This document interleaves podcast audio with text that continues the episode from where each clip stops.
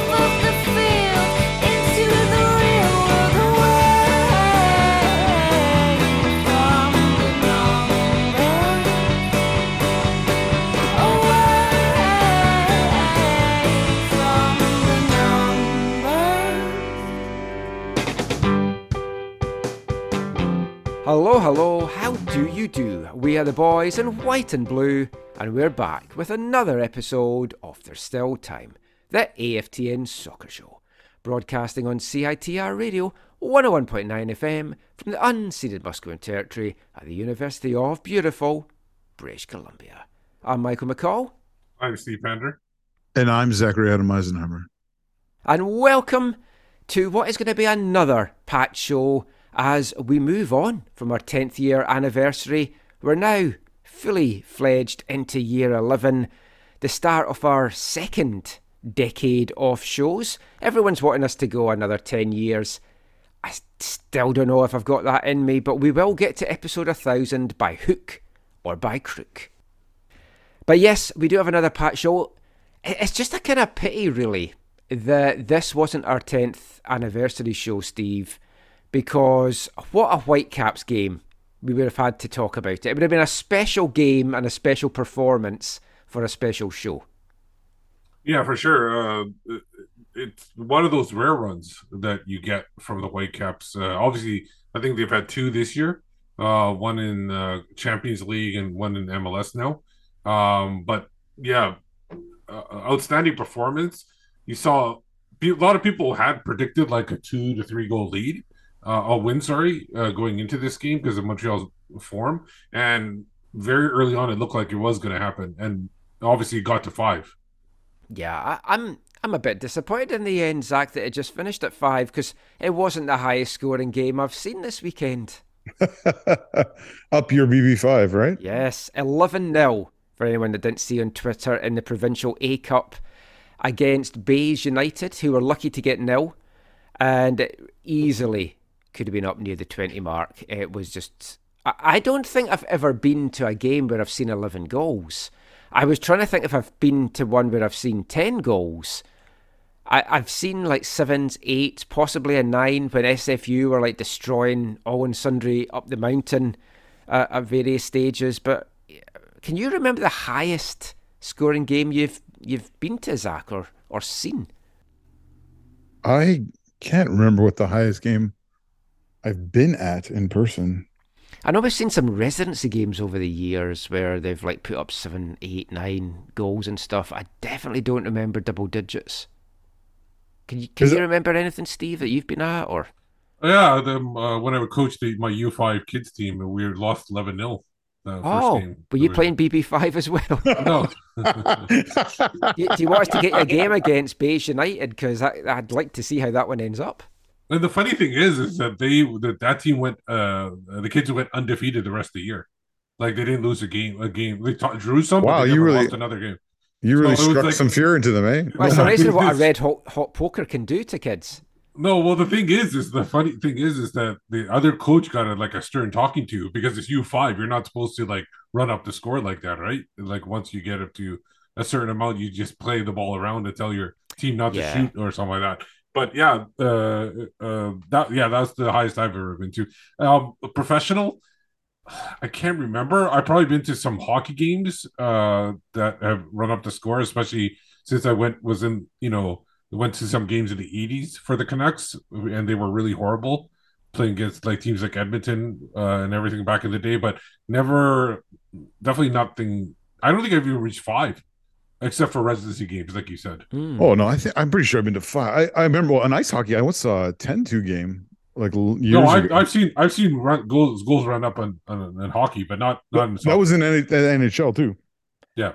I mean, uh, Um, watching Bayern over the years, you must have seen some big score lines. Like when, when Bayern were good and they didn't sack all their managers. I was so happy you you numpties didn't mention that in the last. I know I meant to, and I completely forgot. Uh, okay, so the last one they didn't sack, he chose to leave. This one they did sack. Yes. Were you Yeah. surprised? Uh, well, a little bit. Um, I was because I, I thought Thomas Tuchel would be coming to the Whitecaps with his connections with Axel, but Thomas Tuchel, yeah, yeah, No. that's in the future. no, yeah, he won't be ever coming to Vancouver. Unless he brings his team to play a friendly. Yeah, I guess. Which lots Well- lots of rumours on, on Twitter this week that Canada and Germany might be playing. Yeah, yeah. I told you I talked to my people Hmm. in, in the fatherland there to see. There's a possibility. Yeah, so it could happen. We'll see. Well, we'll- I'm not going to get excited till it's official. We'll, we'll But get def- John. definitely, de- definitely a match I need to be at. Well, we'll get John on the show. Try and get him to arrange a Scotland Germany double header Oh, there you go. in an international window, and then the three of us will just go over. a, a massive win for all of us. So, what what's your week been like, Steve? Uh nothing, just chilling at home. Just watching some games. First Anything- access to MLS uh, uh Yes, uh, so I've- Apple. We, we finally got you an MLS Apple Pass. You're welcome. You're you're worth it. You're worth every penny I spent on that for you, Steve. um and uh no, when it was funny because uh like the one thing I'll mention about the MLS thing, that that wraparound one like the Mm. the, the the I'm not a Oh. big fan of it. I don't yeah, know if it was just maybe this it, of course. first time I saw it, I I I honestly thought like instead of like having this like cold studio kind of thing, I thought they would do like a like some kind of like you know maybe in a bar setting or something like that. Everybody just sitting around in a bar setting. I think that would have been way better than doing something like that. Like it just seems so cold and white and transparent to me. How about every time there's a shot, the panelists then do a shot? Oh, that's that's a dangerous game. Well, if, if It they were would have doing been it, for- if they were doing it for the Whitecaps game last night, It, it would have been for goals. It would have been even worse. Like if they were doing it for goals even yesterday. Uh, The, the one thing, one thing I'll I'll say, the uh I watched the Toronto game on like I PVR the Toronto game on uh, on TSN, and I know we talked about this before, maybe even week one or something. But man, the qual the quality is not is really bad. So Apple, I, I, I that's got to be part of Apple trying to make sure people come to them, right? possibly. I mean, Is it- It's it's hard to watch. the I've seen a lot of comments or online this weekend about oh the Whitecaps won. Oh, I don't care because I'm not buying Apple, so I haven't seen it. And there's a couple of folk actually said to me today when I was at the BB5 game, oh, what was the Whitecaps game like last night? Because they don't want to get Apple. Yeah. So I mean, as good as I think the service is, and I really, I really do like it, and I like what they're doing. I think it's a, it's still a dangerous move because I think it is turning folk off watching it. Because one of the best Whitecaps performances for years in MLS play, and it's like, if a tree falls in the forest, does it make a sound?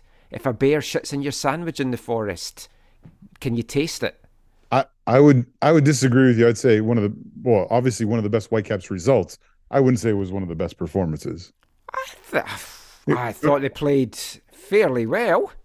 Well, it was like a, it, it was like, we it was like a training. very, very, very good. It was like a training ground exercise. Well, yeah, but you still have to destroy the team that's in front of you. It's like Steve talking about the under fives. I would have been like the opposition coach. You go for those kids' jag- jugulars. You teach them a lesson. Yeah, it That's why I don't coach youth soccer. I know uh, like we've talked about before. You can only beat what's in front of you, but there was not a lot in front of them. And, and by the way, for that U five thing, uh, I didn't actually complain to anybody. I happened to mention that oh, we lost eleven 0 and when the you know the you know the coach or the head coach or whatever of that that area, the club or whatever, when he found out, that's what the, when the stir talking to happened. I never Ah. complained at all. So it was like uh, it just happened. Oh yeah, my kids were a little upset because they lost eleven 0 and it just happened to like spread then to a couple people.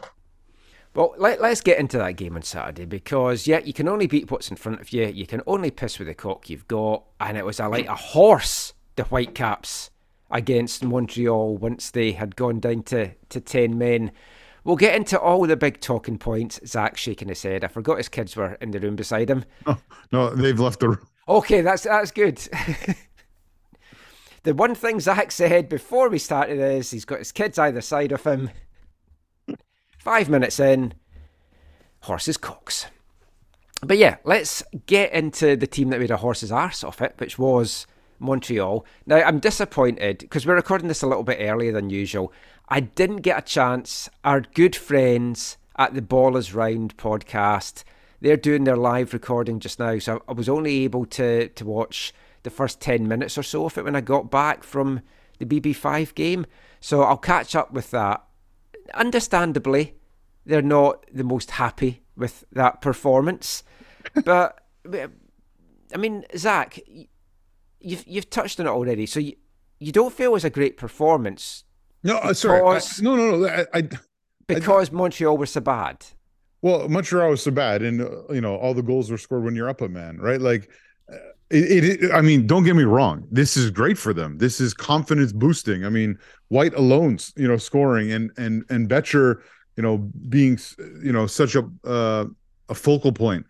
There's so many great things for them, and if Vanni and the coaches need to use this in such a way to continue to raise their play, especially going into the Champions League in midweek. But I don't think. I feel like for some people this could like for, this could turn into like a false dawn, right? Like, uh, Oh, I mean, I, I've got us winning the quadruple. well, Well, the thing I, I mean, for some sane people, it could be a false. Oh, dawn. okay. The, the thing is, you're talking about a man up. How many times in the past have the Whitecaps screwed it up where we made it a, a running joke when they went up a man? There was, oh no, Yeah. the Whitecaps are at a disadvantage now. Yeah, but Yeah. they've never so they actually that, did something. They actually did something that they were supposed to for once, and I think that is an accomplishment. but they've never played a team that played so poorly when they went down a man. Plus, and I know Michael, you said this in our chat. It wasn't even just going down a man, which is arguably the worst or most frustrating player in the Montreal squad. Montreal also lost, arguably their best, their, linchpin, and their captain and their their leader uh, to injury in the in the match as well, right? Oh, I thought. Which- do, you- do you know? I thought you were talking about Rudy Camacho, and I was like, "You've changed your tune." no, but yeah, no. yeah. Well, let, let me throw this question out to you both. You can go first on this, Steve. What hurt them the most?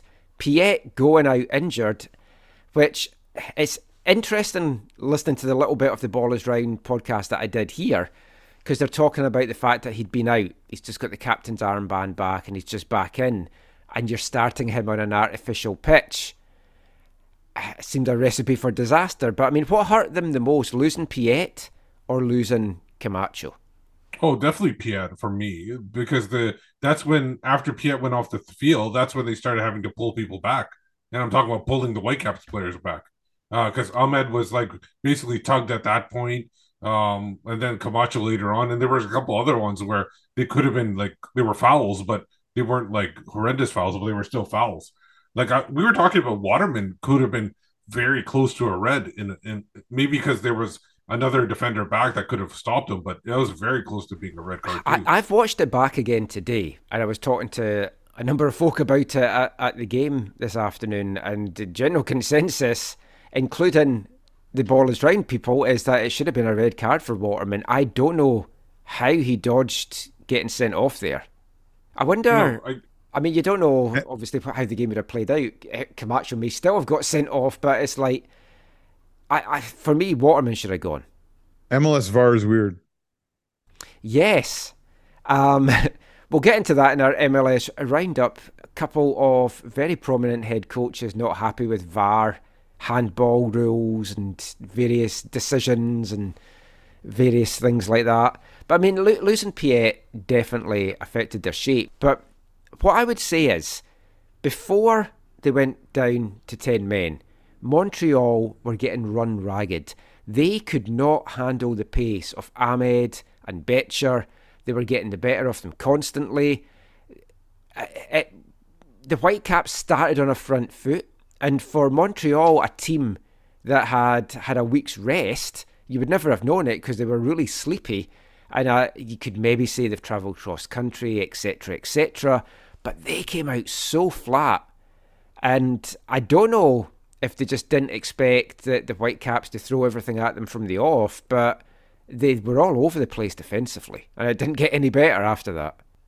But Montreal, uh, dude, they, they yes, they had the rest, but they were a weakened squad. They're so like they're decimated in a few spots, right? Like Kyoto didn't even start, right? Yeah, Because he just come back from international duty. Miller's still out. Like they're they're not. Yeah, they're they don't. Again, once again, you could complain about all you want about the the fact that Impact were decimated, they were down a man or whatever. The Whitecaps are obviously not starting their full squad as well. But the fact is, the Whitecaps in the past would have won that maybe game one 0 and Yep. barely held on. Oh yeah, they have did fair. they did what they were on, they needed to do. Yes, I, I feel like it was a very good performance because you could say Montreal was bad, but in, in a way, it takes two to tango. You need a, a team to be good in order to make another team look bad. No, I, I, I, I don't. I'm not trying. Not trying to take anything away from the result, the magnitude of it, and how it's going to hopefully boost their confidence. But like seriously, when is the last time the Whitecaps played a team that, that was that awful? Yeah. I mean, I I, I would certainly agree it, with that because it's like possession was two to one for the Whitecaps, twenty nine shots to Montreal's three, nine of those shots on target to none fr- from Montreal, and Okay, and but okay, that that's all true. But even putting the stats to the side, they look like they look like a shambles of. Oh football- no, I'm not. Di- I'm not team. disagreeing with you in that. They Like, look terrible, they- and they, they don't- have I- looked terrible at various But I times. don't But- understand. the, but I don't another- understand the coaching either. Like i- if Hmm. you're if you're three 0 down to the half, like if you, it looked like they're like, no, no, we can still get something from this, which to me was crazy down a man. To me, if I was the coach, I might have said, look, or I might have said to my coaching staff, maybe not the players, but I said, look, we we don't want to we don't want to go away five 0 in this. Goal difference might play a, a role down the road. Uh, let's make sure we do not uh like for example lose the second half and two continue to concede and concede and concede like i think it would have been way better for montreal had they lost 3-0 had they not conceded in the second half they lost 3-0 i think they would have left with their heads held not as Mm. low and it would have been not not as not as poor but it's like they they didn't it looks like they didn't they didn't tactically and they didn't energy wise like put enough into actually defending down a man. Yeah, and the Like- like- pressure has really been turned up even more now on Hernan Losada. Oh yeah. Because I mean, he's taken over from a great coach in Wilfried Nancy and what he did. Yes, he's taken over a squad that has been decimated, and so much of the talent has moved on. You've got to question the recruitment, you've, but you've also got to question his tactics. And I, I mean, it is a fair point, Steve. It's like I thought they might shut up shop in the second half, but whether they tried to and it was just that the Whitecaps' pace was just causing them so many problems, I, I don't know. I, I said during the game, I said after it, I'll say it again just now. It kind of felt though that the Whitecaps' exuberance, that exuberance of youth in particular, was just too much for them. They just had no answer. Yeah, and they might have tried to do that with the team they had on. But once they made the substitutions, I think after the five fifth goal, that's when essentially it shut up, it shut up, Mhm. right? Um, but I think they were still like, yes, th- because I think they were actually personally, I think they were going for away because they know Whitecaps' reputation about like being able to, uh, you know, give up a goal here and there, and maybe they get back into the game. So I think that's probably more to do with it than anything else. if they were even manned, I, I could understand it, but it, it I don't know.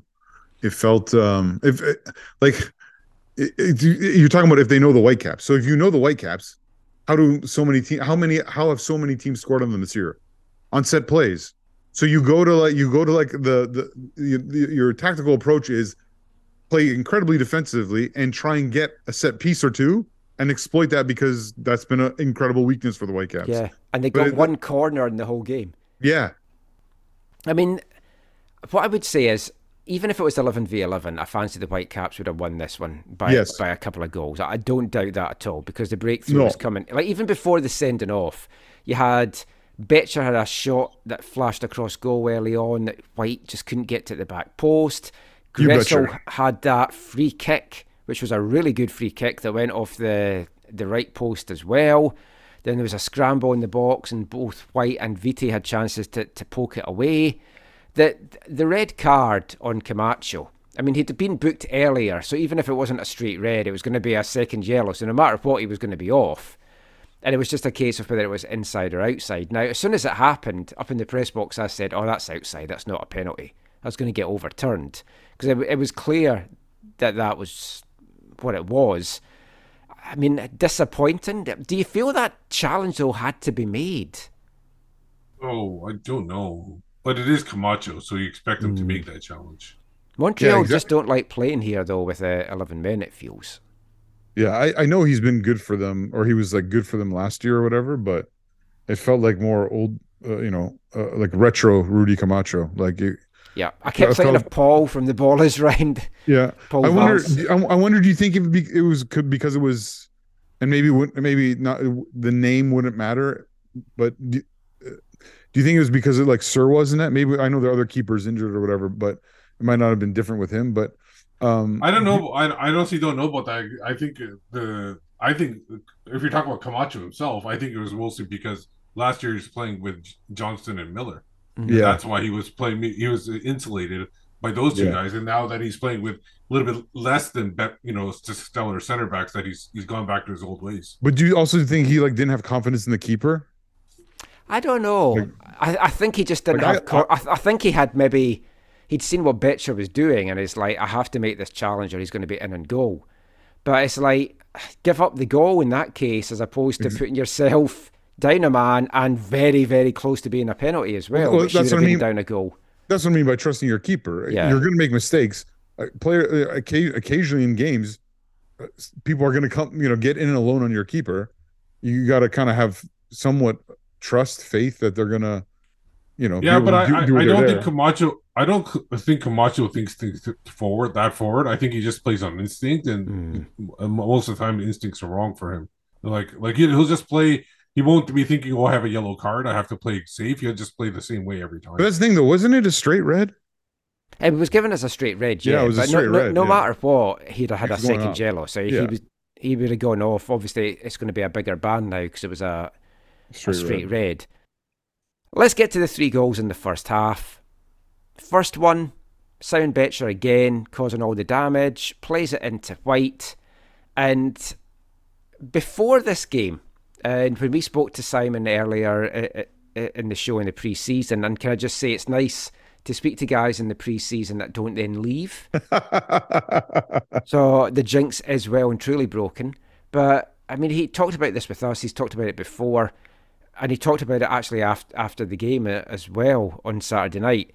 Brian White has been a really good mentor to him, and he's taken time to to go through stuff and to share his experiences. And they, they've got that understanding, they've got that chemistry, and you saw it throughout in this one. And I asked Vanni a little bit about this, and we'll play that in the next part. But Simon Becher to me is like the ideal strike partner for White because it allows him to drop a little bit deeper, have Becher play up top. They've got that understanding. They both like to play in and around the box, so there's like loose pickings to possibly get taken up. And you saw it on this goal. Becher did everything right, cuts it back to, or squares it to White. And I think for White's confidence, yeah. that was massive. Yeah, you hope you hope so. You hope it uh, gets him on a roll. Um, it was clinical finish, but yeah, Becher it was great setup uh, from the kid. Like, I think that's also confidence boosting for him, and it shows that he's not just about poaching. You know, nicking a goal here or there. He can actually play a significant role in creating goals for others, and so yeah, I think it, I think it was uh, I think it was good on all fronts. I, I think all the goals were like the build up play to all of them were absolutely fantastic. Yeah, that's something rare you see from the Whitecaps. You don't The- see that like the build up of the goals uh, uh, that way, especially Uh, that every goal being like that. Yeah, I'm, I'm uh Al, I think Ali's goal, like the build up was sort of, I what it was. It Well, was, bro- it was yeah. broken. Yeah, the start of it was good. The bit before The it got to was Ali definitely good. wasn't wasn't fantastic, but yeah. The second goal, Becher this time puts it away, and again it was nice work. Luis Martins Martins, I should say, uh, plays Ali in. Ali hits the byline, cuts the back, and just a deft little foot out by Becher, directs it past Sirois, and it's 2 0. And right then you thought that's game over. Yeah, well, especially being up a man, Piette off. Yeah, for sure. You're just like, okay, this is gonna be a long night for Montreal. Um, it- we we uh, didn't really talk about the about the lineup. Yeah, because um, there were six changes. Yeah, And there's a couple maybe of Couple- surprise omissions, but you, you had two of the guys in Javain Brown and Andres Cubas returning from international duty. Yeah. You had Simon Becher and Ali Ahmed making their first MLS starts. Yeah. But but Ali was was playing as an eight, right? Yeah, but sh- you'd messaged me saying, "Oh, Vanni really likes his fullbacks as eights." Yeah, Ali has played that before. for WFC two, He's played a little bit for WFC two there, but before coming to Vancouver, he has played as an eight. right? But the dude's a fullback, right? Like the dude's a wide player. Like Mostly, yes. I don't. I just it's again to me it's I find like it hard to knock it though, just because of how effective he was in that eight role. again against a horrible Montreal Montreal. This is where this is where I think some of what what might be extrapol- extrapolated from this game might be misleading. You know what I mean? Like if if if Well, some of of the defending on the Montreal goals were terrible. well, that's what I mean. Like if the yeah. much if if if the coaching staff is like, oh yeah, like Ali's a great option as an eight. Uh, I I don't know that you can you say that at an MLS level from this game. But if you think of it, he played uh, he played in the midfield like he was a fullback. It's just that he was in you know inside, like instead of playing outside, he was, he was just running up the pitch, made his ch- runs down the channels, and and and cut the ball back a lot of times. So he was almost playing like a fullback in a way. Yeah, I mean, he had so much space out there at, at times. I mean, the the third goal as well, it wasn't great Montreal defending and two goals in about the space of a, a minute or so. I think it was 87 seconds I ended up timing be, between the two goals. And it's White with a shot. Sirois does his best, but he just parries it straight into the path of Gressel. Gressel says, Thank you very much. Blast it home. It's 3 0. Surprised it didn't get booked for jumping over the, the Yeah. advertising and celebrating with the fans, to be honest. Yeah, that's a yellow card if you go by the rules. Yeah, I was I was a bit worried. I The referee wasn't actually paying much attention by that point because I kept watching the ref. I don't, I don't, uh, I don't think it should be, but by the letter of the law, it, it is. Oh yeah, I don't think it should be either. But as soon as he did it, I was like, oh, he's going to pick up a booking because he's just been so good Yeah, that you don't want him to to be missing any games ne- necessarily. it was weird. It was weird right because he didn't get an assist in this game, but he, he scored, a, uh, you know, uh, a nice rebound goal. I mean, 3 0 at half time. We've talked about how we thought Montreal would do and, and they didn't. And then it just it just got worse for them at, at the start of the second half. 48th minute. it- It's nice build up play. The ball comes out to Javain Brown, who plays one in. It's kind of missed. It bounces about, takes a, a couple of bounces in the box, and then just falls nicely for Ali Ahmed. His first MLS goal, and the first guy over to congratulate him, Simon Becher. I was so delighted. I was naturally delighted for Simon, but for Ali in particular, to to make his first start like that and to get that reward. Having watched him last year in WFC two, spoke to him a lot last year. When he was out injured, we used to chat after the games. He is such a nice lad. I just wish all the very best for him. And when you think he's been fasting for Ramadan, Mm-hmm. and I, it was an interesting interview that he had on the, the radio before the game where he was talking about he's actually, when he has been fasting, he finds that he's he feels he's got more energy and he's more mentally focused. Yeah, it can be like that when you fast. Have you ever fasted? No. Oh, okay. Yeah. If you mean maybe going a couple of days without a chocolate digestive because I've run out, then yeah, I have fasted. I knew you were going to say something like that. Oh, Michael. Oh, and I think I think he he- like he his first like drink of water was after the foul he got from um Waterman when he got pulled back. Oh, That was his, possibly, like, yeah, because first- they, they had a scheduled water break for him to be able to to take Yeah. stuff on. Yeah. So yeah, uh, um, and it was a like again great goal. He he basically he saw the ball coming in. He saw the open space uh, to the left. He didn't rushed to the ball. He went to the open space and he waited for the pass to come in. He trusted Becher Yeah. to make the pass. So great, great, great, great finisher there for him as well. Again, the build up play was broken, but was that the best goal of the game, or was it was Brian White's the best goal? Uh, I don't know. I quite liked. I mean, the one I enjoyed the most, excuse me, was Ali's. I think Simon's second may Yeah, have been the, nice the best one. But but Simon's that was not his goal.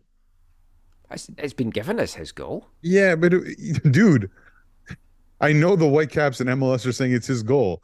If you watch the watch the footage when when they're celebrating and he doesn't celebrate and his teammates come over to him, he says it's an own goal. oh, Like- does he? yeah.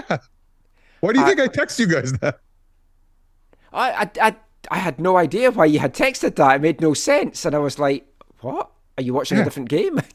So I I haven't watched the replay close enough to see if he I, uh, I've just put the replay on just now, so I'm watching this. does he get a touch? It looks like it it, goes off it looks like it almost came off both of them at, at one point. It's, it's hard to yeah, tell. he does. He sticks his foot out. It's hard to tell. I It's mean, I totally it's- hard to tell. If if He- he, said though, it's an own You- goal. keep watch if you wa- wa- if you're watching the actual broadcast, keep watching, and when in the celebration, you can see him say. Okay, there- I can understand He that. says He it, says it, he but says it to Ranko. He says it to Ranko. no, I get that. I but I didn't see it, and I'm watching the replay multiple times. I know. can't I'm just tell. watching the replay again. Yeah. It's, it's hard to. I, But MLS I MLS has done this. MLS has done this before. They given they've given things that are by the laws of the game own goals. They've credited them to players because they think it looks better. Well, it certainly looks better for But- Simon because they made a big splash about the fact that Yes. He was the first or the fastest player Fastest. Yeah. to reach four goals in MLS history. 87 minutes it's taken him. It beat the previous record by two minutes. It did hit his goals per game, which had been like one every 14 minutes. So I was a little bit disappointed that he's now dipped a bit. but I, I guess you can take that. But that was it. 5 0 win. Whitecaps went nap. Montreal kind of went to have a nap, it, it felt at various times. I, I I came away from that very buoyed, had a big smile on my face as I walked back to the car over the, the Cambie Street Bridge, thinking, fantastic game of football.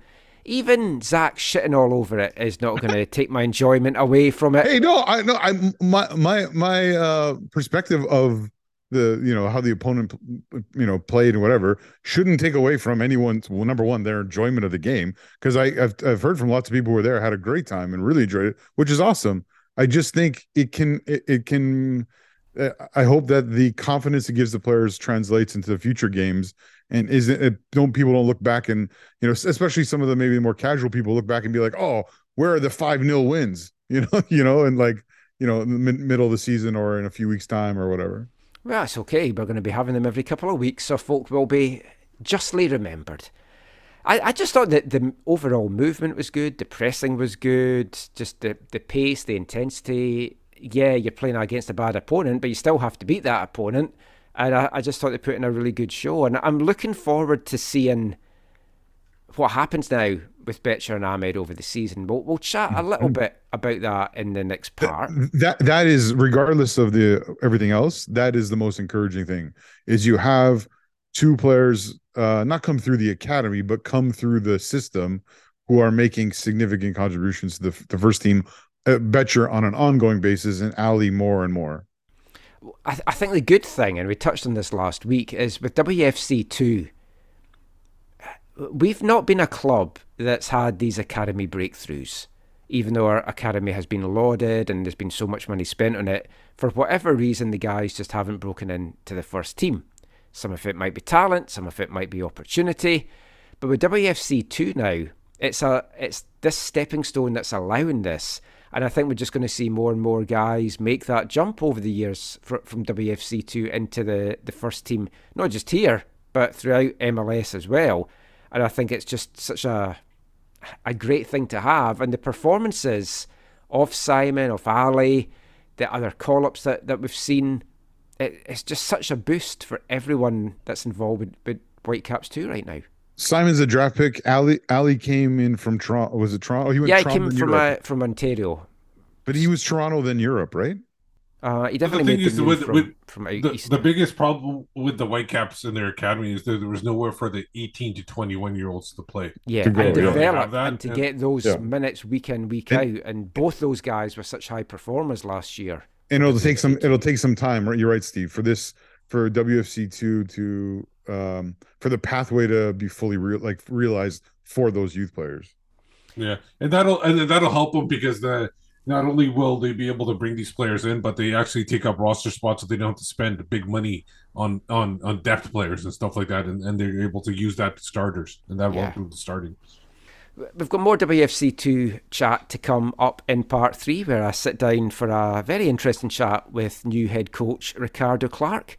But we'll be back hearing Vanni's thoughts on that win on Saturday night, looking around the rest of MLS and seeing what they can take from this game into the midweek Champions League match with LAFC. And we'll be back with all of that after this. Hi, I'm Simon Becher, and you're listening to the AFTN Soccer Show.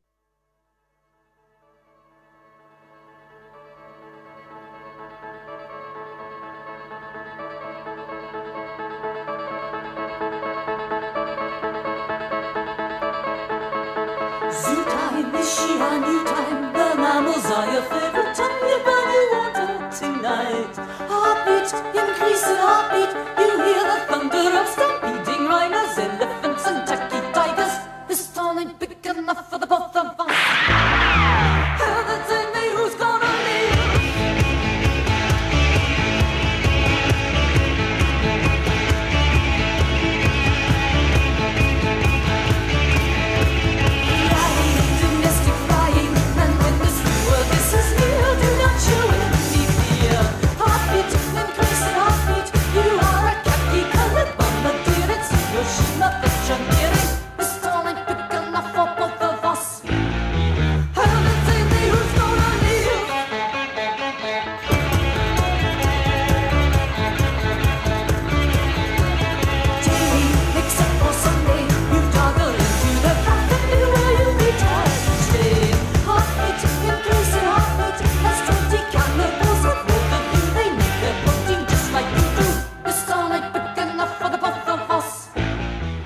Welcome back to the AFTN Soccer Show on CITR Radio 101.9 FM.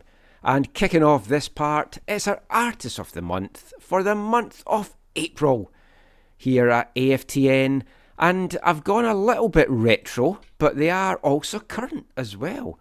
That is the band Sparks, formed in 1970 by Ron and Russell Mael, the brothers, and they've been going for a, a long, long time. Released their first studio album in 1971, still releasing songs all these years later. Over 50 years in the business they've been going.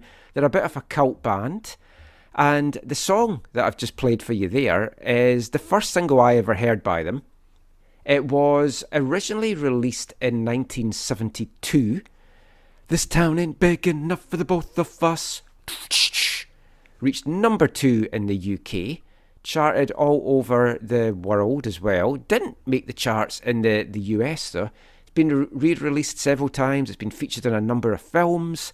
And they've just got a new single and a new album that's coming out this year as well. So I love the new single. We'll be playing that to kick off part three. And yeah, I just thought I I would have them as our artists of the month just because it's a, a nice retro band with a little bit of a modern feel. Are you guys familiar with Sparks at all? No, I have not heard of them. Oh, I'm surprised by that. Because, uh, well, I mean, American band, I don't know just whether they are just more like a cult band here or whether they, they've kind of made a, a mainstream breakthrough. They are featured in a documentary called The Sparks Brothers, which I think's on Netflix, could be Amazon Prime as well. That was a, a big cult thing a couple of years ago as well. Recommend everyone check that out. But we'll have a number of songs spanning Sparks' career over the month of April. But we're going to kick off this part. You heard our thoughts on the Whitecaps' big win over Montreal in part one. Let's hear a little bit now, post game, from the gaffer. Vanni, what's the feeling like after a decisive victory like that one? very very very happy. I think uh, i think uh, to be honest the differences between today and the other games that we scored the goals. And uh, i'm going to anticipate your question. Nobody says that we won because there were 10 men because it's not true. We won because we played much better than them. Stop. And even if there were 12 we would have won. So that's the thing. And uh, that's uh, i'm very happy yeah I think this is the kind of performance we knew this team was capable of, and it was just a case of everything falling into to place. What do you think the main difference was tonight with the taking of the chances? Is it too simple to put it down to exuberance of youth?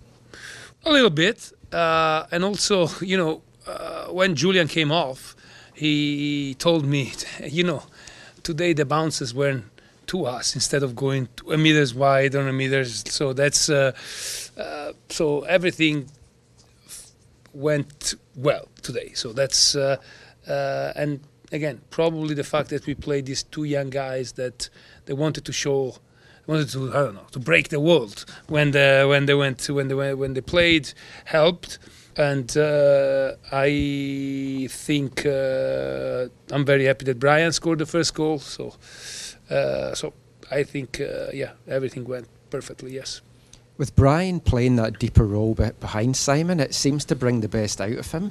Does having a player with Simon's skill set as well help bring the best out of, of Brian? Yes, I think that. Uh, uh, so, to be honest, I think in our team is I don't want to say easier, but you have more chance to score if you play as one of the two ten than one, the number nine for the way that we play, because the number nine is needs a lot to link up, uh, come to the ball, and then attack in the space. So you have more chance to to be decisive if you if you're playing well and you and you play in that role, decisive in terms of shooting at goal. And uh, yeah, Brian can do that role. Brian can do both the roles, and you know we're very lucky. because, You know, today we didn't play uh, Daho and Gauld, and Sergio is eh, Sergio is injured. So you know, uh, two of our offensive player DPS were on the bench, and uh, well on the bench. Were not one was not available, one was on the bench, and so it was really uh, good to uh, to see that everyone can can bring it their contribution, and uh, you know we go from there. Yeah. How much of an added bonus was it getting to take Blackmon, Gressel off early, not having to put Ryan Gauld and Daho on? A lot, a lot, because you know you can understand that uh, uh, we entered the game without thinking managing for Wednesday, and then we had the possibility to do it. So when we had the possibility to do it, we we took the uh, the, the chance, and uh, you know um, Andres came from a very long flight from Chile. Only had a training and a half before the game. Uh, Tristan played a million minutes, and uh, uh, so we we decided Julian as a very demanding role, and uh, you know those are play- the important players that they will probably start again against LAFC. So it's uh, it, it was was nice to give them a little rest.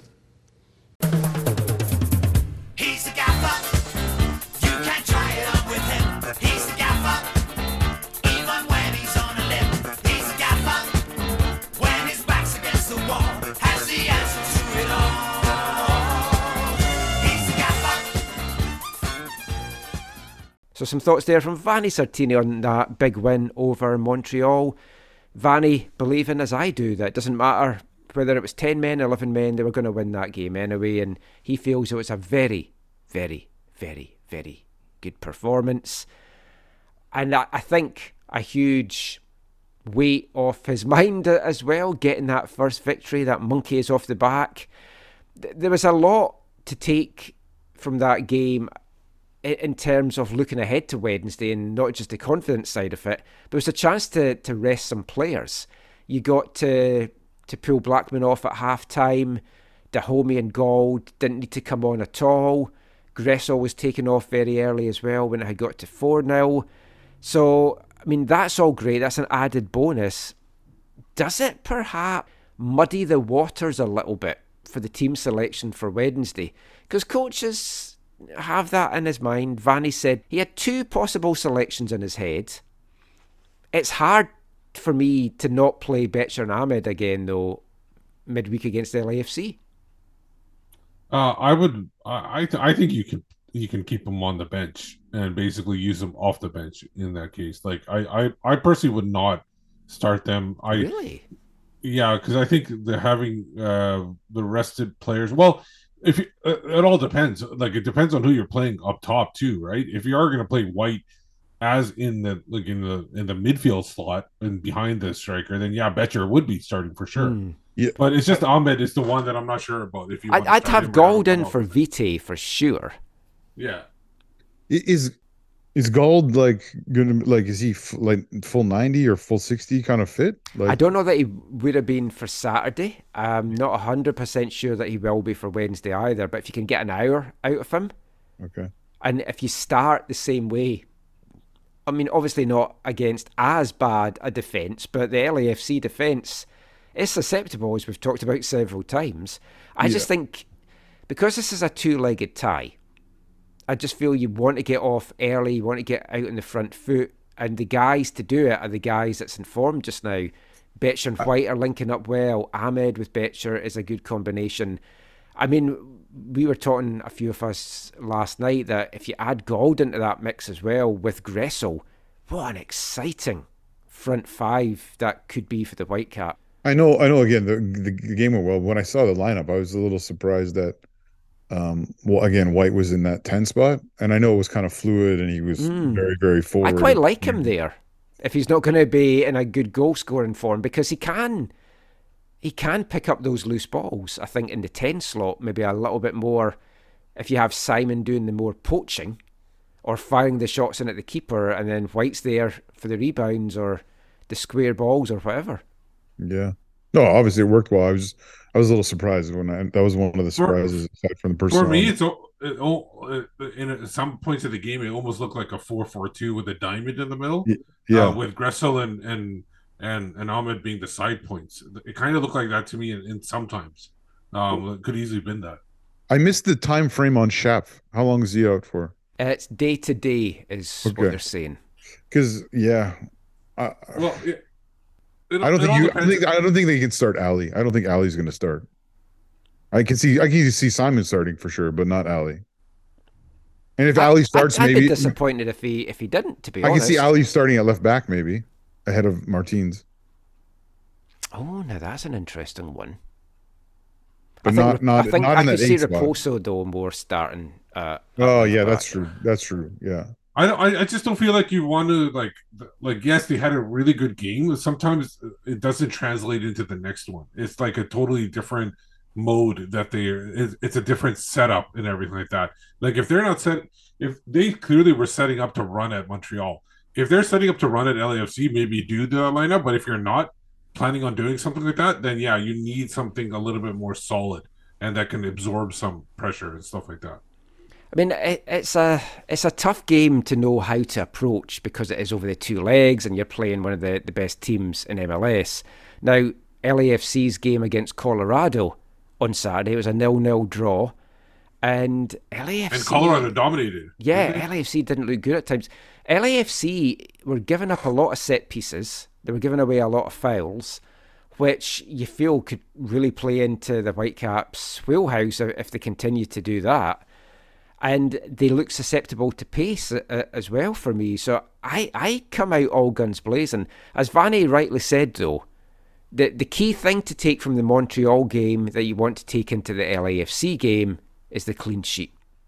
With away goals being in Yeah. force, Oh, totally. you cannot afford to give LAFC a goal.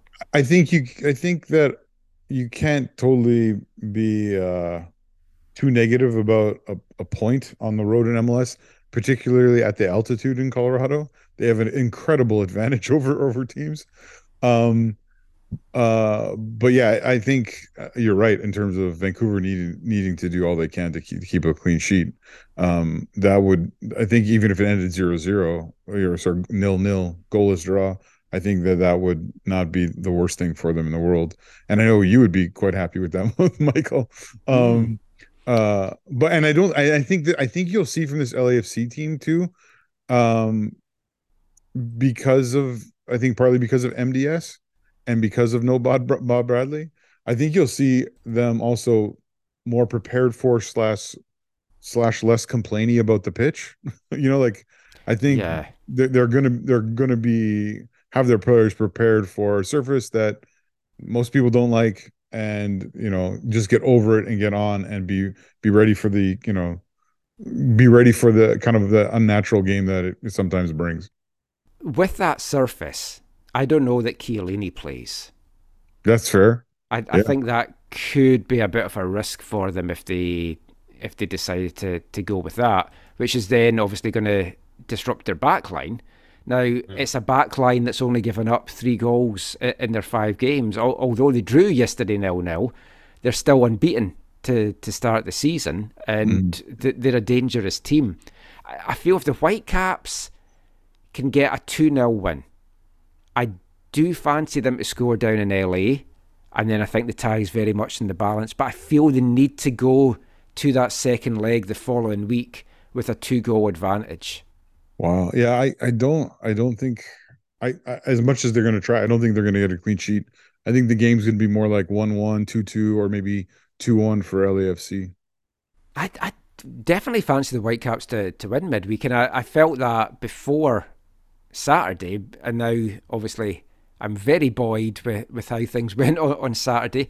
LAFC had 11 shots to Colorado's 14, but only two of those were on target.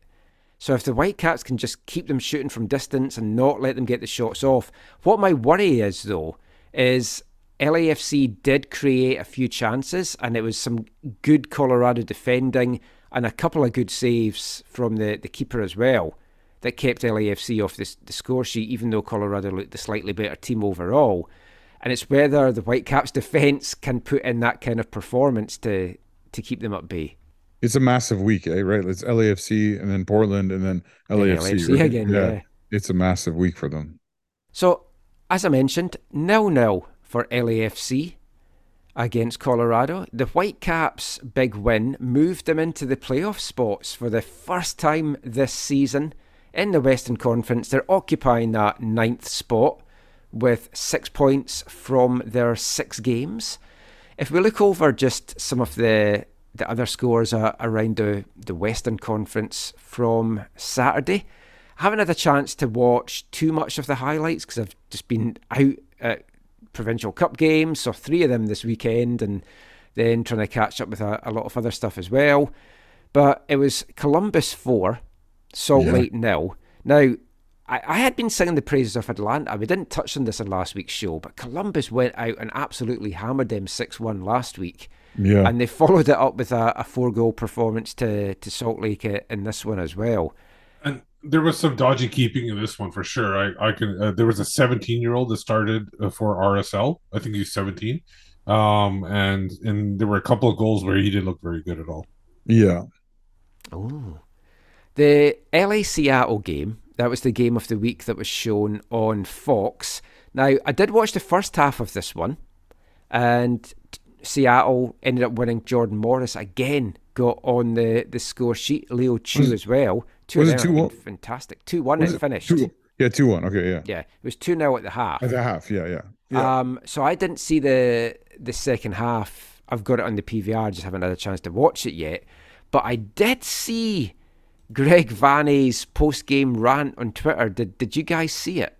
oh i actually got to see that Yeah. The incident, for anyone that didn't see it, it's 94th minute. The ball comes in, it's 2 1 to Seattle at this point. So this could have been the decisive equalising goal. The ball comes in, Nouhou's hands and arms are behind his back. It kind of hits off his elbowy area, and LA were, were wanting the penalty. I, I can genuinely see both sides of it because if it if it's your team, you're like that's a penalty, and if it's not your team, you're like no, it's not a penalty. I think it would have been very harsh to give it just because his hands were behind his back. He didn't physically move towards the ball per se. uh he he sort of turns though to the ball He adjusts his, he does He adjust adjusts- his body yeah. a little bit. Yeah, But it all depends on then the rules of the game. If the rules of the game they say your hands are behind your back, you can't, you don't give a penalty.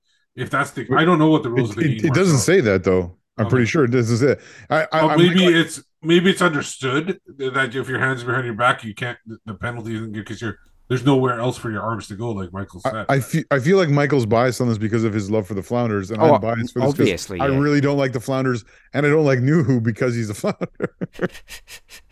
I just think it was, it was a harsh one. But uh, what I will say though is Greg Vanney is right. The consistency. It's not just in MLS. This has been a huge debate in Scottish football this year because they've had VAR introduced as well. Is the consistency is just not there? Some things are given as a handball, some things are not.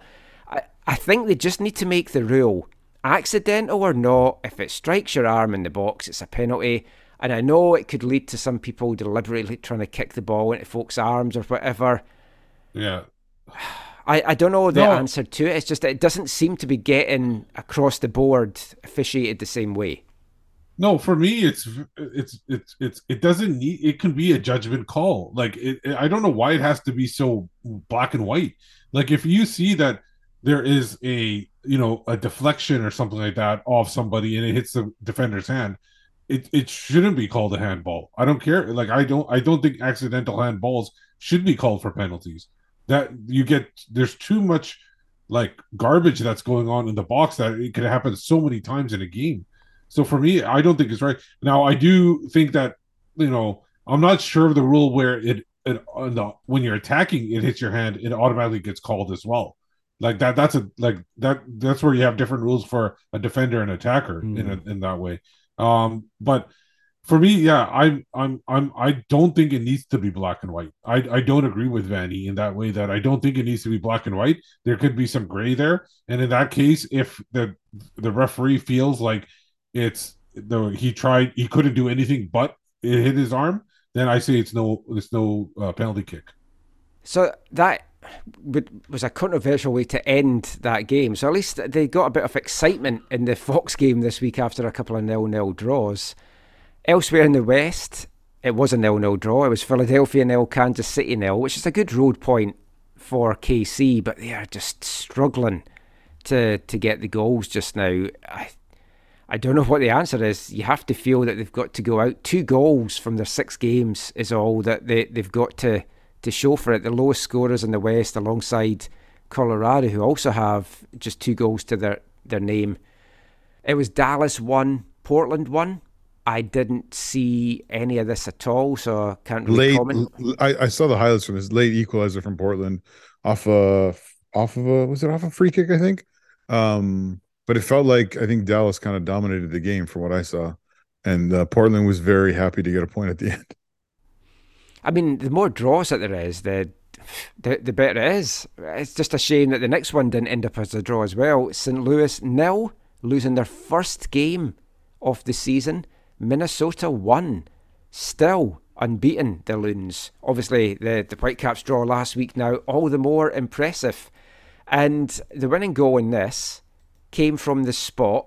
It was, a, I think, the 79th minute. It was a penalty for a, it was a stupid challenge to give away the penalty. That Jake Nerwinski was tracking back with the other defender. Nerwinski wins the ball and is taking it away, and then the other player just clatters the, the Is that- Minnesota guy. Well, yeah, was that some poor communication between Jake and his partner there? Because Jake think- clearly Jake's clearly getting the ball. I don't know why Yeah. the guy. Uh, I don't even it. think there needs to be communication. No, I don't think, it's it does either. Yeah. I it's like you can't apportion any fault to Jake at all there. Like he did everything he needed to. It was just a stupid challenge. And Amarilla steps up, it was the 78th minute, steps up, blasts it home, 1 0 to Minnesota, still unbeaten. Has St. Louis's bubble burst? I mean, they put a good account of themselves aside from that, but interesting to see how they bounce back to that first loss. And then it was San Jose 2, Houston 1. So Houston's run of games finished. San Jose, got to say, have surprised me. I thought they would be languishing down the bottom. Basically, I thought thought them and Colorado would maybe be battling it out a little bit down there. But they're getting the wins and they're getting the points on the board early. And we've seen in this league before that that can sometimes be very important. Two P- Olsen- PKs. Ben Olsen was not happy that that PK was given. Uh, the second PK at the end was given. Um, it was livid that he thought that was not a foul at all. Oh, all three goals in this one actually came from the spot. So Spot, yeah. I, I think the referee was on a kind of penalty bonus potentially, but. So, how does that leave the Western Conference? Well, right now, St. Louis out on top, 15 points from their six games. Seattle in second, 13 from their six. LAFC, 11 from five. Minnesota, 11 from five. Both those teams, the two last remaining unbeaten teams in the West. San Jose are fifth on 10. Dallas are sixth on eight. Austin, seventh and seven. Houston, eighth and six. And then the Whitecaps ninth in that final playoff spot at the moment on six points. Then it's Portland, Salt Lake, LA, Kansas City, and Colorado. So the Galaxy, Kansas City, and Colorado still all looking for their first wins of the season. So, question: What's the tiebreaker this year for MLS in the standings? Is it goal differential or wins? It's it's been wins for the last couple of years, and I haven't seen them Okay. change that. Okay, I was just wasn't sure because in the past they have changed that from year to year. Yeah. uh, if, in that case, it makes sense because uh, Houston's minus two and Vancouver's plus three on goal differential, which is rare for Vancouver to be plus anything. On Which on- that that actually was one of the biggest I think takeaways of, of, of the win over the listless impact was the the fact that they helped their goal difference so much. Like that that was that was yeah, a, but it doesn't matter because it doesn't matter because wins is the first tiebreaker. It's it's rare you get to the second one by the end of the year. Well, I don't but it's possible. It is very possible. It's possible. possible. But- it's very possible, but it's rare. with so much parity in the West. I mean, looking at the East, Montreal's loss keeps them rooted at the bottom. They've got three points from their five games. They're on minus nine goal difference. The other end of the table, Cincinnati out in front, 14 points. They are unbeaten on the season still. The TFC game, did you guys get a chance to, to watch any of that? yeah. We Yeah, don't- PVR, like I said, I PVR'd it and, and and went through it on the. But did you? The, the biggest thing with this was you, you saw the Olympico. Oh, yeah. So it was a two all draw if anyone didn't see it. And it was uh, at home in Toronto. Toronto took a two goal lead into the half. In the first one, Bernardeschi, Olympico, they did have one hell of a wind blowing. Because I had it on, I'd said to Caitlin, oh, look at the flags blowing behind the goal. It's some wind there. And then the corner came in and ended up right in the back of the net. I mean, well placed, and that's exactly what you want to do when you've got a wind in your favour. And and their second goal also from a corner. Yeah, which Bradley headed in, and then they did a video review, and I've still got no idea why there was the video review. The only thing I thought possibly, because I didn't see any foul, was the ball for me was over the byline with the way it was placed in the, the corner arc. Oh, So I think it was a little bit off the pitch. So I don't know if that was maybe why they'd called it back. maybe. It was a bit weird. But then the clit came out, all guns blazing in the second half. Bender, Zozwiak made it 2 2. And yeah, n- not very happy TFC at the end of this one. No, not at all. Just, Are, are you talking about the Bradley goal off the corner when he headed and why it was reviewed? yeah, Near post header. It counted. Uh, uh, apparently, from what I uh, saw somewhere, that he he shoved. Apparently, there was a foul. It was a very slight touch that it didn't, to me, it hardly. I, I felt the, the only thing there is that he extended his arms, Mhm. and that's the reason. I think that's the why they wanted to review it. But I think they gave it as a goal. I think though at the end. possibly. TFC sitting in the ninth and final playoff spot in the, the East as well, with their seven points from their six games. So it's all shaping up quite nicely.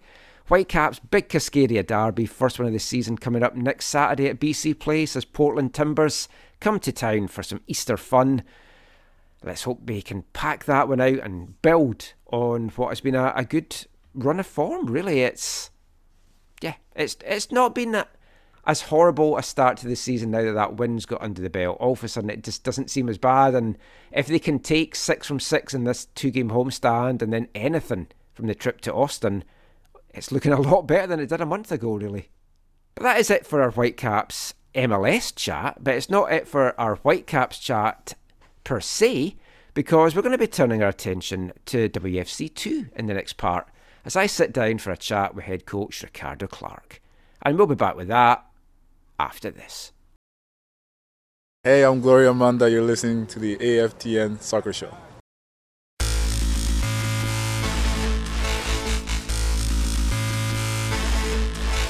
Is it due to the rain? Or is she in some pain? She looks physically fine. Guess it's something benign. The girl is crying in her latte, yeah. The girl is crying in her latte, sad. The girl is crying in her latte, wow. The girl is crying in her latte, bad. Now she's leaving the place. Someone's taken a place. Orders, then takes a seat.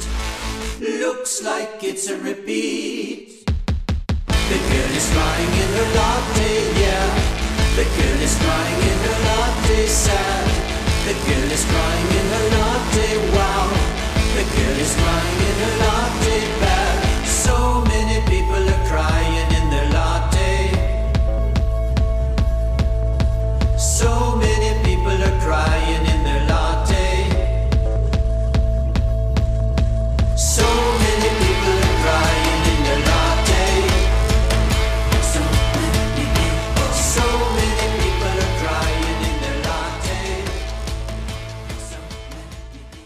Welcome back to the AFTN Soccer Show on CITR Radio 101.9 FM. And kicking off this part is the second song from our Artist of the Month for April, Sparks. And that is their new single, taken from their forthcoming album of the same name. The girl is crying in her latte. So I'm going to dedicate that to our good friend Eve from the Ballers Round podcast because I'm sure she'll have been crying in her latte this morning after Montreal's 5 0 shellacking to the Whitecaps on Saturday night. Have to get Eve on this show soon and talk about that and the state that Montreal is in.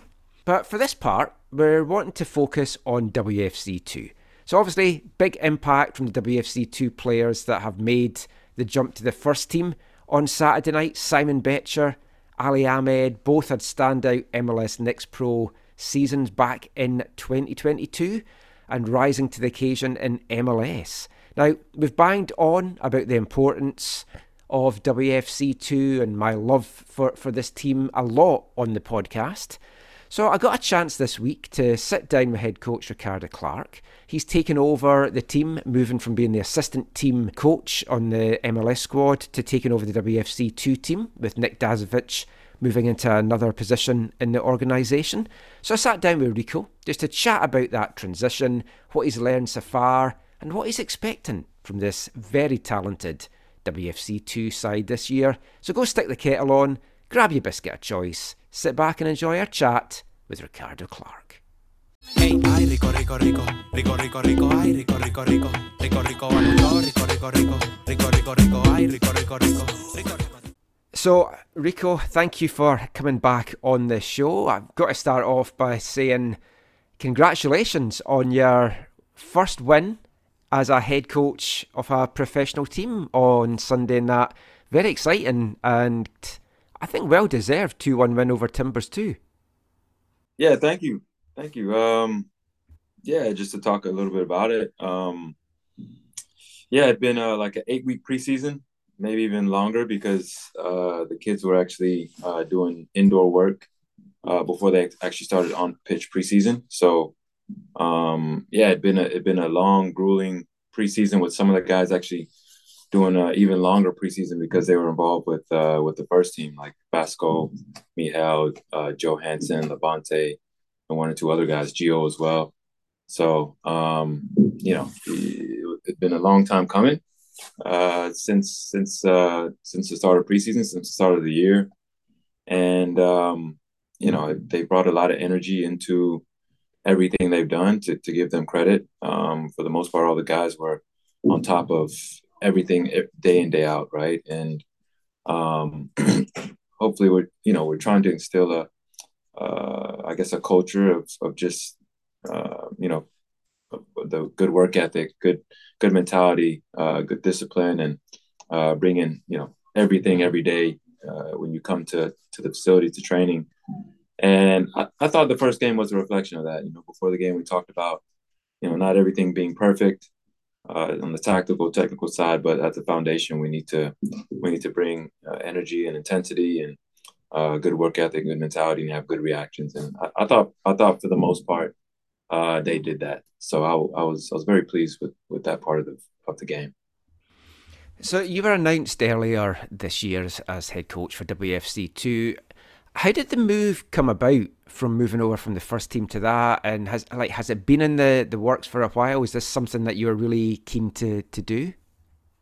Yeah, well the the the position opened up and and yeah, to be you know, the club asked me if I, I wanted to be a part of it. And um to be honest, at first I was a little bit reluctant because obviously I was enjoying my my um, role with the first team.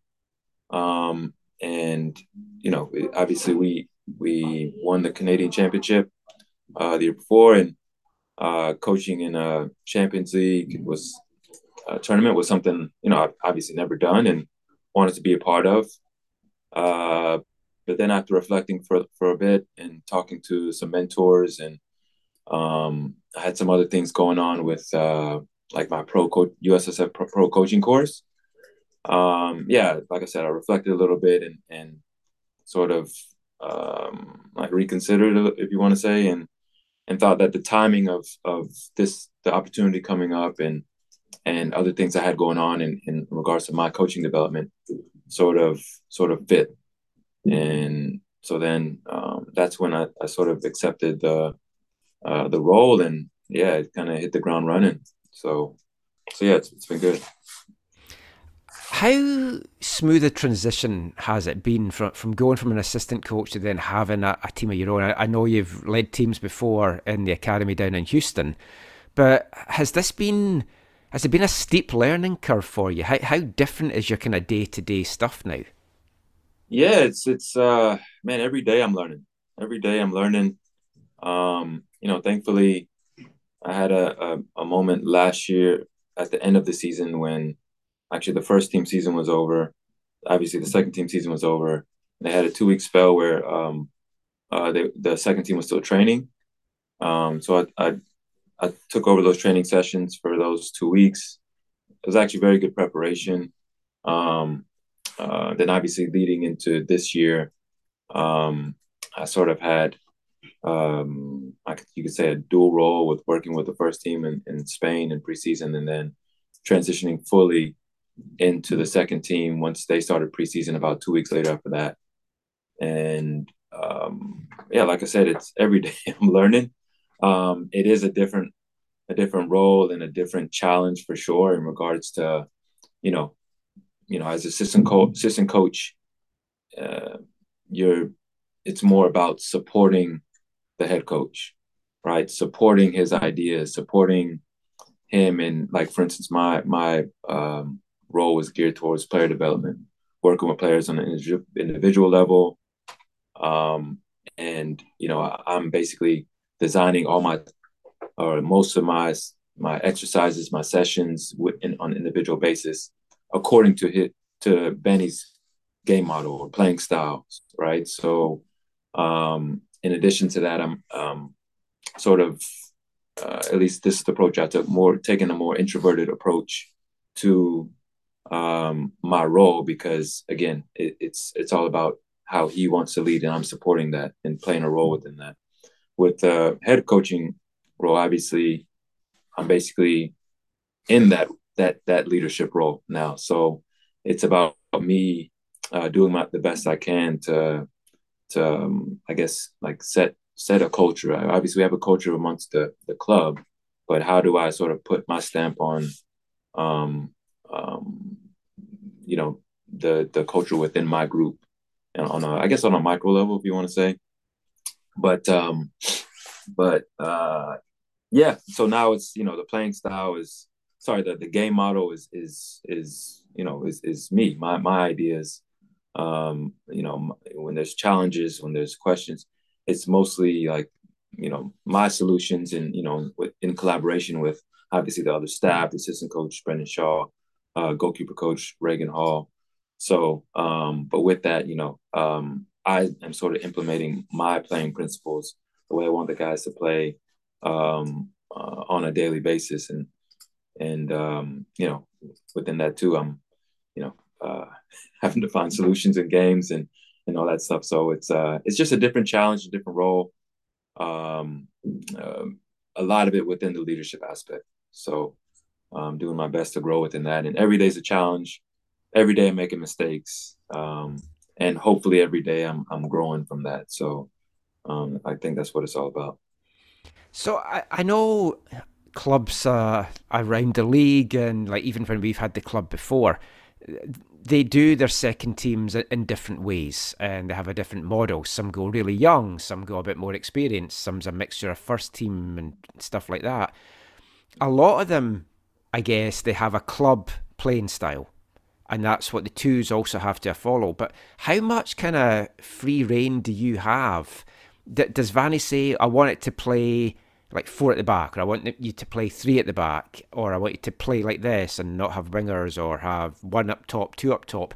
Or does he leave this up to you so that you feel that you can get the best out of the players you have? Because obviously it's a different kind of playing pool.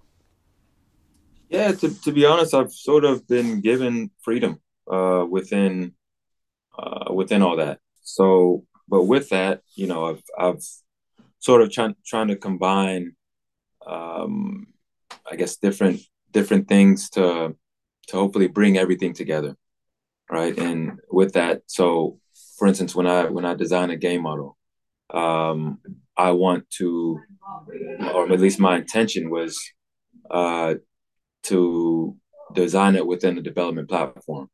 So, for instance, I, I want within my game model, I want to encourage repetitions of certain actions, right? So, uh, for instance, I, I want my my outside players to get repetitions going one v one, right? Uh, I want my center backs getting uh, uh, repetitions going one v one as well on the defensive side.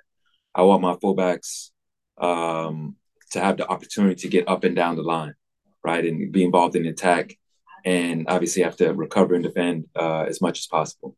Uh, I want my my center center midfielders to be in a position where the game model um, encourages them to, um, you know, have the ability to open up their passing range, whether it be and receive from different different angles, so that they get those pictures and getting those repetitions on a on a daily basis. So um, like with that, we play with our our wingers, our, our sevens and elevens or tens, whatever you want to call them.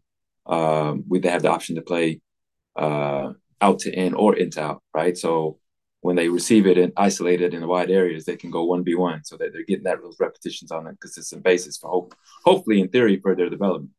Uh, with to get them the ball, the midfielders and the center backs maybe we're pivoting to find the weak side to find that uh, 7-Eleven in the wide channel. So that center midfielder is is getting the repetition and opening up his packing, passing range to hit long ball diagonals to to open up the field. And I guess that's just a small aspect in general of where I'm coming from in regards to like bringing it all together. Um, on another level, right? On the defensive side, we've we stuck to go in a more uh, zonal oriented approach. So the reason behind that is because that's the approach of the first team. So, you know, to get players acclimated to to sort of have some consistency in, on on those parts of the game um, and get them repetitions in that uh, for the reason of let's say them potential moving up to the first team, it's not like a shock to them um, to the exposure of what they'll see on the first team level. That makes sense. Yeah. So um, so I guess that that's what it's that's kind of where I'm coming from in regards to hopefully bringing in uh, the development side of it, the the side to hopefully help them uh, be, be successful in games um, and be competitive, and then on the side of uh, yeah, like I said, them getting repetitions and and being in environments where they're hopefully um, hopefully developing. So that makes sense. Yeah. I, one thing that I feel that the Whitecaps do very well is how they use their second team. And I know it's different now to when we had the, the club originally six, seven years ago. These call ups and the chance you can call these guys up for four times, and we saw it last season with Simon and with Ali and Vasco so far this season, and there's a couple of other guys that's had that as well Is that something that the, the team talk about?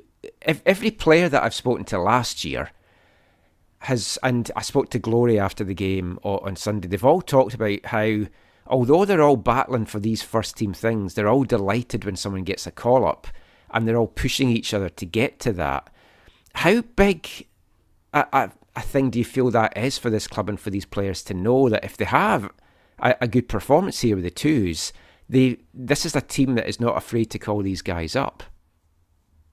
Yeah, I think um, I think yeah, it's it's important that the the club in general, the players, like see there's an actual pathway, you know, and and I think that brings motivation. I think that brings um, encouragement uh, to the club and to the players themselves, and uh, I think that has to be created in the first place. And I think uh, you know, Vanni's done a, a good job in doing his best to, you know, hopefully create a, a, a pathway. You know, it's and first and foremost, he's he's worked with a lot of those players in, in the past, so he's familiar with those players, and there's a familiarity within the environment of what what who the players are from the coaches and what they can bring and what their strengths and weaknesses are and how they can contribute. So um, yeah, I think that's uh, uh, that that's an important part of it, and you know, uh, even in like for instance our roster build with the with the second team, you know, we've we've tried to find the best balance of you know mm, older players, younger players, um, keeping a roster that allows flexibility for potentially younger players to come in. Um, with the with the thought that okay, we're gonna have, I have first team players coming down as well occasionally. So how do we sort of you know again design a roster that's that's flexible and, and manageable and all that uh, because there's so many dynamics of, of a second team that that are not easy to deal with on a day to day basis. So um, I don't know if I kind of went off on a tangent there, but uh, No, my question was quite rambling in the end. I should just have said pathway would have been the easiest thing to say to you. So I mean, it, not on a game day. So on a, a normal weekday, you're in training. What what does your day look like? Like when do you get up to the training centre? What does what's involved in, in your day? yeah. So the day to day is oof, where do I start? So yeah, for instance, on a let's say we have a game on Sunday, uh, we'll come in on the on the Tuesday. It's the first day of training. Uh, for me, usually the day before we'll have the training set, um, and you know, uh, even before that, we'll be collaborating with the first team with with Mike D'Agostino or uh, Vanni, and figuring out which players are available for us, which players uh, uh, they're bringing or they're taking from us uh, to be involved in their session, and that's a fluid process that fluctuates day to day. Um, so, um, you know, once we once we have an idea of what num what players we have the day before, then we can set the training session more more times than not the day before on on like for instance on that Tuesday uh, to to train on that Tuesday. We'd have it set on Monday, and then um, and then we yeah we we do, we do our training session. Um, me again, Brendan and Reagan will collaborate to to design a training session. Um, the Tuesday will usually be a strength day, so more tight spaces, uh, more mini games, um, more um, yeah, uh, more, more of those types of of exercises. Um, and we've sort of aligned our periodization with the first team so that you know we're not missing a beat in regards to what the players need physically and, we're coinciding with everything so that it allows that that pathway that up and down movement to be a little bit more smooth um, the wednesday would be more of an endurance day so that would be big numbers. And that's when you'll probably see the most movement from our uh, second team into our first team because it's like i said big numbers. And they need guys like for instance today um, you know we had you know we had i think 16 players for training uh, which wasn't ideal. We, but we made it work. We made it work. And and it's good that our players are getting that experience to get pushed on at least in at least in training sessions right to get a feel for that environment uh, to, to play at a challenge uh, you know ideally a challenging level um, as much as they can um, and get exposure to that environment as much as they can so um, yeah, and that that'll continue every day leading up to game day. Um, you know, we'll we'll, we'll design the training session. the day before. In addition to that, we'll collaborate with the and coordinate with the first team as to what players we have, what players we don't have, what players are bumping up, what players are coming down, and then that yeah that leads into game day. Um, you know, usually two days before the game, we'll try to hopefully have all the players that we need for a game um, involved in the training session, but uh, who knows? Football changes every day. So, Yeah. um, for instance, Vasco Fry before the last game, we didn't know if he was going to be involved uh, or he was going to start our game until uh, the day before. So he was he was in Minnesota. He was on the bench. Uh, he didn't play in that game. So um, yeah, so we I got the text from from Vanni. Okay, Vasco's good to go. Um, so he flew back. They they got in at two three a.m. Whatever. He got a little bit extra rest, get to sleep in, and then he's starting for us the next day. So it's always a it's always a fluid fluid uh, uh, situation with with the second team, but um, you know you try to make it work work for the best of the players and for the best of uh, challenging these players in, in hopefully a higher level environment. I mean, I know it's a lot better now because back in the, the previous incarnation of this team, when Alan Koch was in charge, he would tell me how frustrating it was because he wouldn't know until sometimes the day of the game what first team players he was getting. So he's drawn up a plan and a team, and then all of a sudden he's got these new players that he has to actually get minutes. So at least you don't have as big an issue with that now. But what what kind of coach are you in terms of you've been there, you've done it, you've played many years in MLS, you've played in Europe, you've played at a World Cup, so the players will know this. And you've played and been locker room teammates with so many different personalities over the years. With the first team, you've got more experienced pros, but in this team, you've got like from 17, I guess, up to mid 20s. Are, are you the kind of coach that welcomes these guys to come and pick your brains about your experience and are you happy to with some of them put your arm around some other ones give a, a kick up the ass Yeah, I would like to say um, I'm the type of coach. First of all, I, I yeah, I did have a, a relatively successful uh, playing career, and the I try not to relate my playing career uh, to my coaching day to day in in regards to how I coach the players. I just hopefully try to use that experience to try to relate the play relate to the players in what they're experiencing, if that makes sense. So Yeah. um, I won't talk too much about my playing career to the players. I'll just um, again through what through how I design sessions, through how I um, approach my uh, my methods. For instance, I, I try to I try to manage the environment the best I can. I don't know if I'm successful with it, but at least I try to. I try to manage the environment uh, with methods. So um, I try to, for instance, as an example, I try to create a competitive environment. Um, how do I do that? I try to do, uh, develop methods, right? So um, one method um, is designing a, uh, as other coaches have done before, um, a, like a competitive point system. So there's always a, a competition for every exercise. ah So, um, uh, you know, for instance, today we had we had a uh, what did we have today? I'm blanking on the session. Um, we had uh, uh, even in the warm up. In the warm up, we had a it was a speed day, so we had a, a, a race with, with the players. So, uh, you know, a group of players, whatever, were involved in the warm up. They had a race. These winners got points. Um, that points go up on the on the chart. They see it every day. Uh, to relate it, that point system to um, today's training session as well, we had a possession exercise. Um, the winning team got one point, right? It, that moved into a transition exercise that we did. The winning team got another point. That moved into a large game at the end.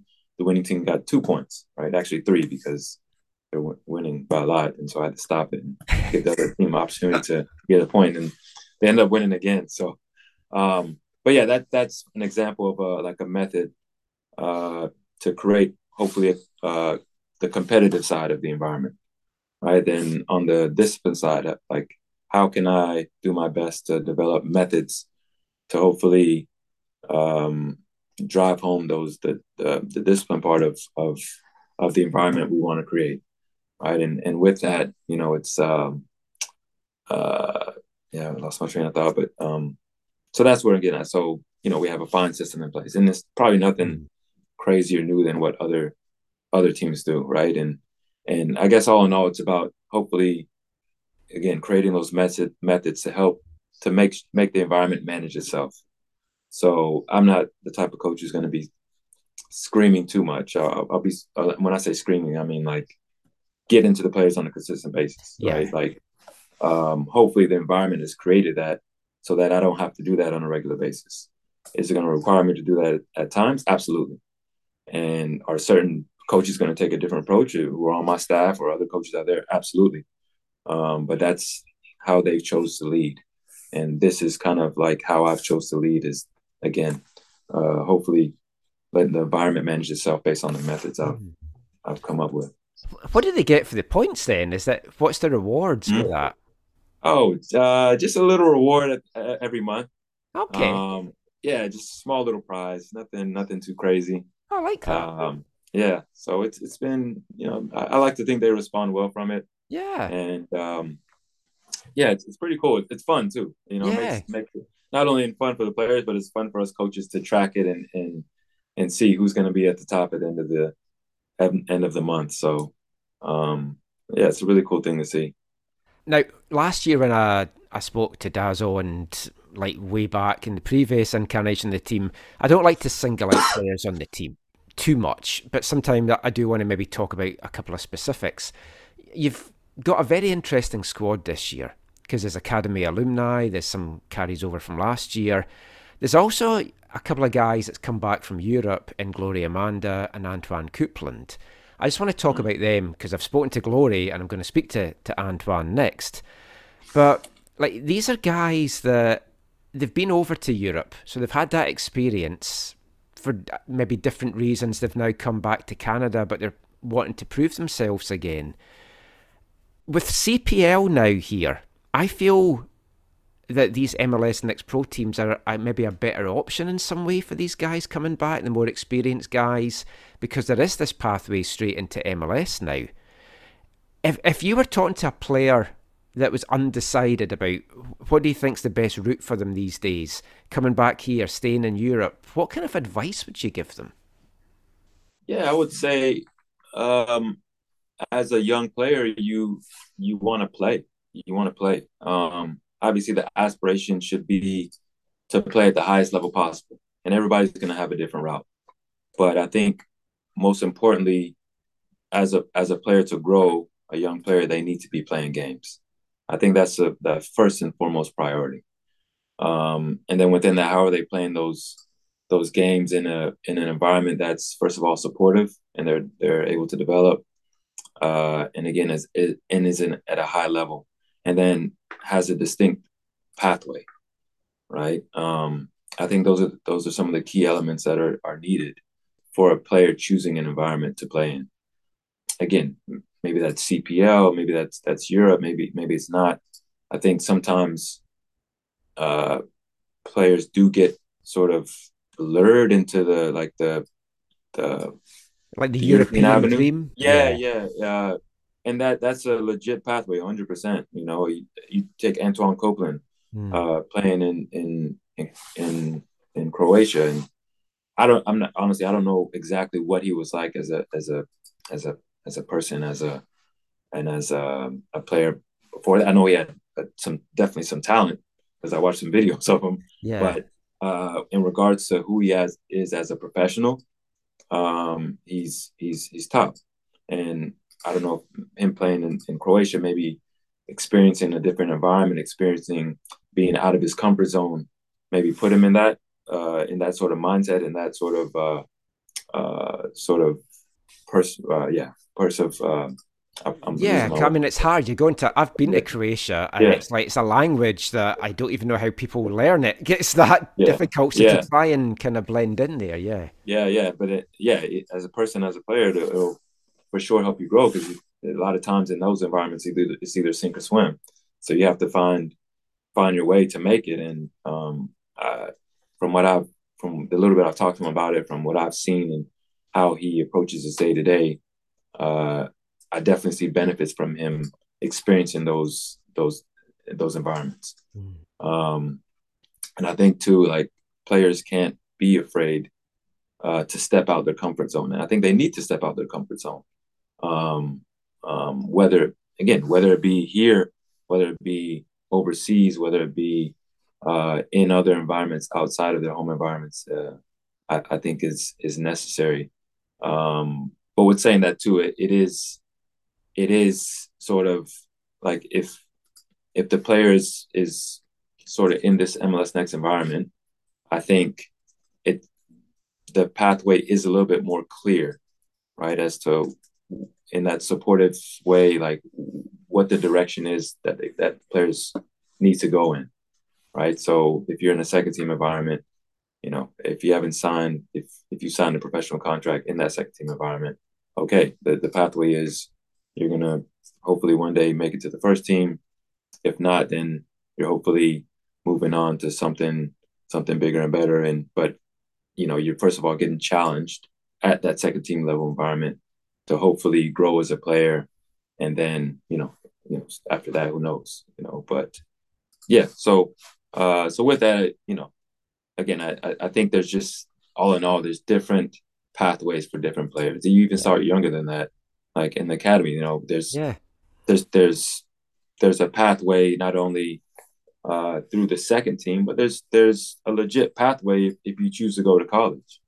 You know, um, uh, you look all, at all the, the college draft picks we've had on on our first team. Simon Becher, uh, Tristan Blackmon is a is a, a co- went to college as a draft pick. Um, Julian Gressel, Yeah. uh, Brian White.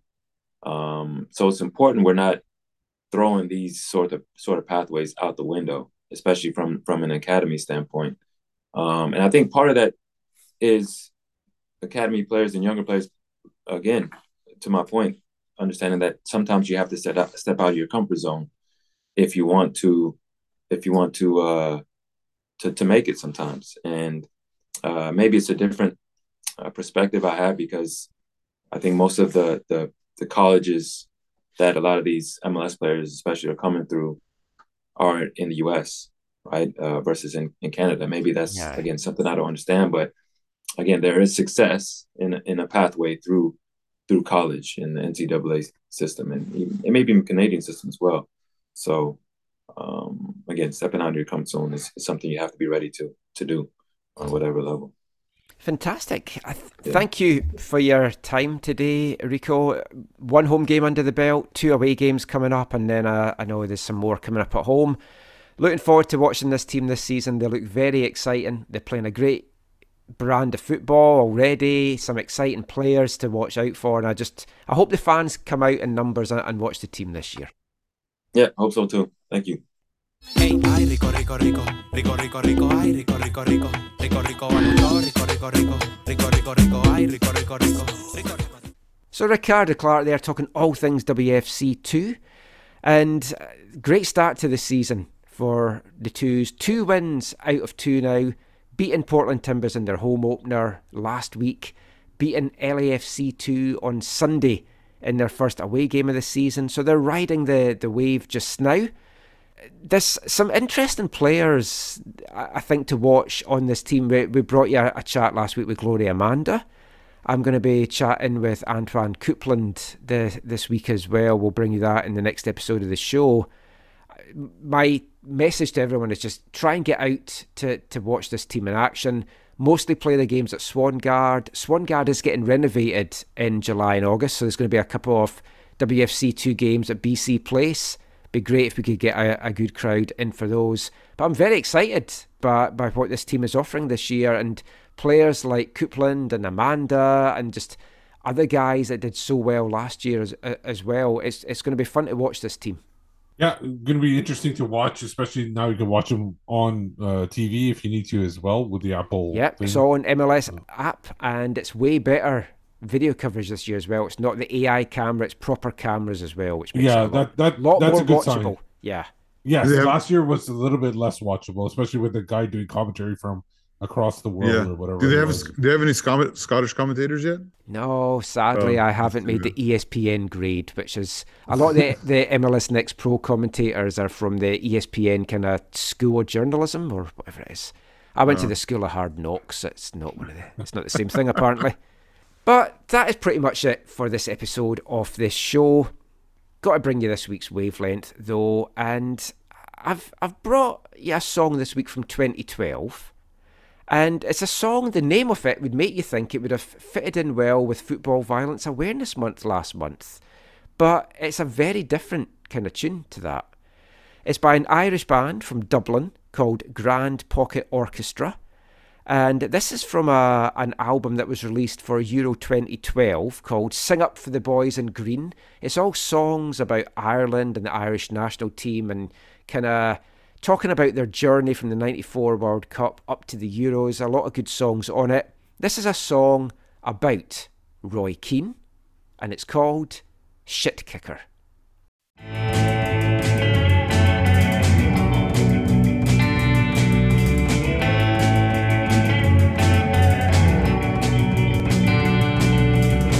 Limp-legged ball throwing tattoos of eye gouging,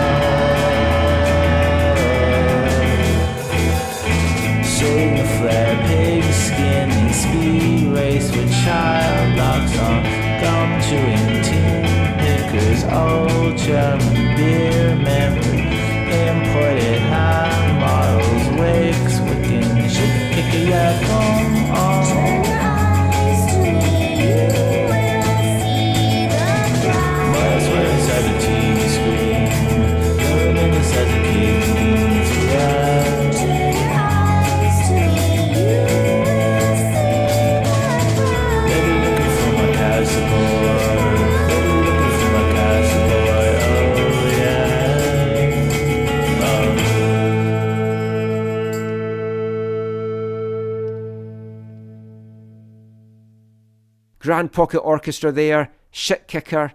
Not the kind of song that you would have expect for a title like that, but a nice melodic number. But that is it for this episode of this show. Just before we go though, guys, let everyone know where they can find you online. Any final thoughts this week, Steve? Anything that's caught your eye?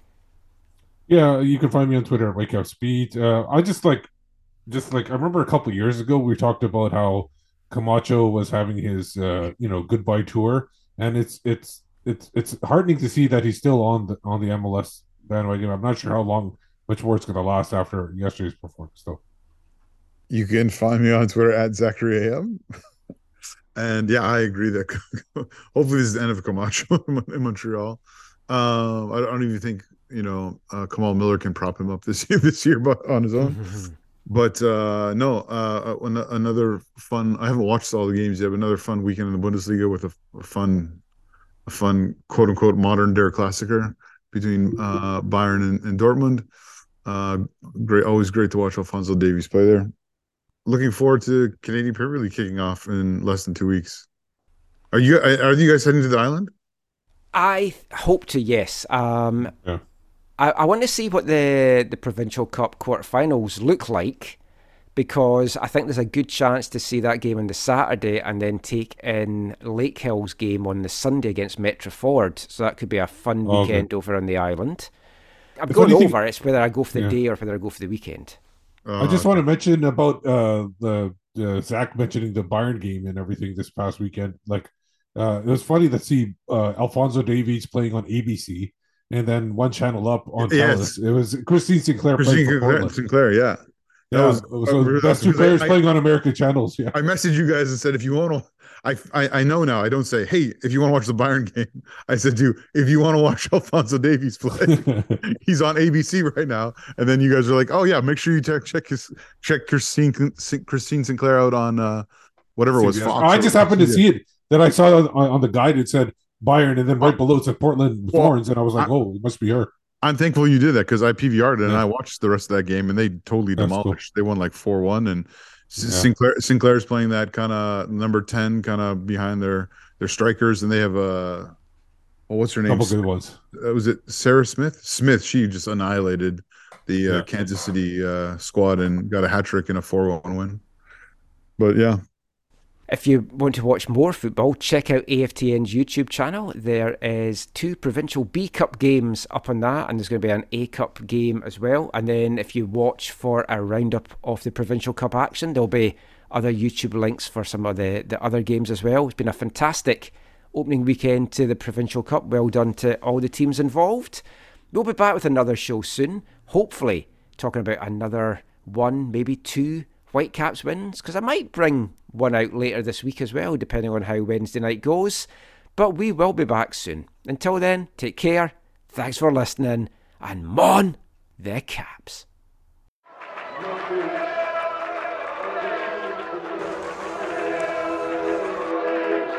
Going to your first match is an experience you never forget. The atmosphere of what's going on around the pitch looks beautiful, and you always look and go, wow, I'd love to play here one day.